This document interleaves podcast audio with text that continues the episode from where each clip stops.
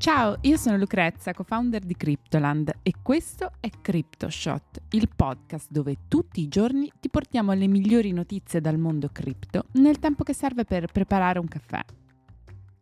Oggi è mercoledì 3 febbraio e cominciamo con delle buone notizie dall'Europa. Abbiamo scampato la recessione nel 2022. Poi, nei prossimi tre anni, l'intelligenza artificiale trasformerà il trading. E per finire, chiude Defiance Digital Revolution, il primo ETF al mondo per NFT.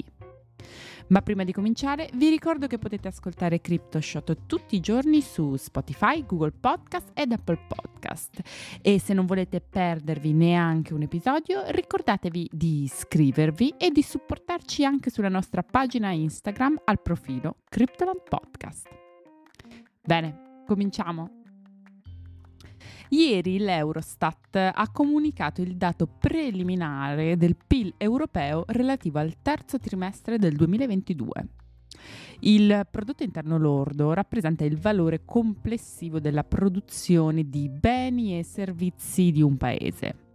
Quello europeo viene elaborato dall'Ufficio europeo di statistica, l'Eurostat appunto. Di fronte ai rischi di recessione paventati in Commissione e dalla Banca Centrale Europea, i dati Eurostat sulle performance di crescita dell'ultimo trimestre del 2022 mostrano numeri non esaltanti, ma senza segno meno e per questo confortanti se si tiene a mente il rischio comunque che una recessione si porterebbe dietro. Stando ai dati degli ultimi quattro mesi dell'anno, il prodotto interno lordo in Europa è allo 0 0,1%. Certo, bisogna sottolineare che Italia e Germania, due delle tre principali economie dell'Eurozona, sono in recessione perché hanno segnato un PIL negativo. Ma diciamo che quello che viene celebrato è il numero del PIL europeo nel suo complesso. Di fronte alle conseguenze della guerra in corso in Ucraina e tutte le sue ricadute, prima fra tutte la crisi energetica, l'area dell'euro ha evitato una contrazione nell'ultimo trimestre del 2022. Sembra poco, ma è comunque un qualcosa che non era scontato e su cui, al contrario, non molti erano pronti a scommettere. La Commissione europea farà il punto su questa situazione a breve, ossia più o meno tra una decina di giorni, quando presenterà le previsioni economiche d'inverno. Nel frattempo si attendono anche le valutazioni e le decisioni della Banca Centrale Europea sui tassi di interessi.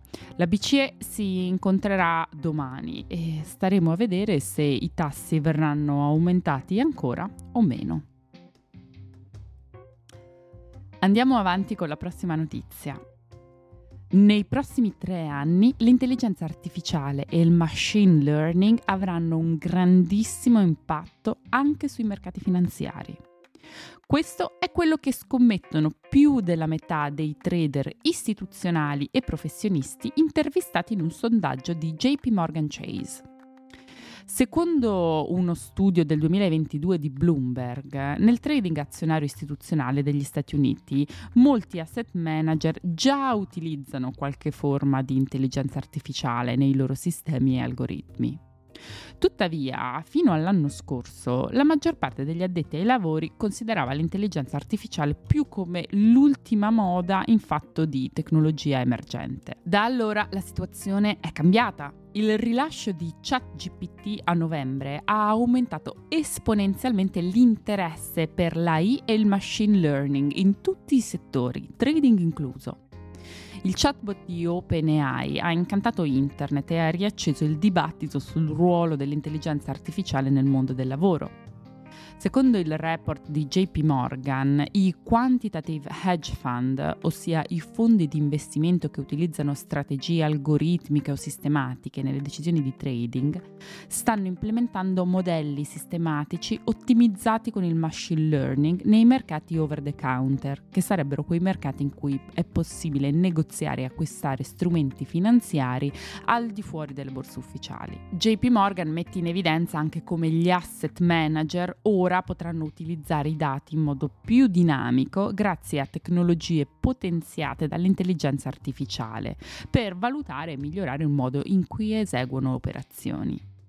Il report di JP Morgan ha anche individuato la blockchain e la tecnologia del distributed ledger come lo strumento che avrà il terzo maggiore impatto sul trading dopo l'intelligenza artificiale e le API, ossia le interfacce che permettono alle applicazioni di interagire tra di loro.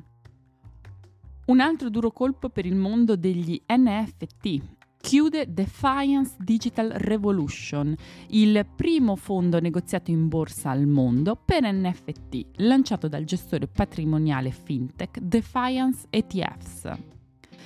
Defiance Digital Revolution, conosciuto anche con l'abbreviazione NFTZ, tracciava le performance delle società quotate in borsa attive nello spazio NFT e delle criptovalute, tra cui ad esempio il marketplace online eBay e l'exchange di criptovalute Coinbase.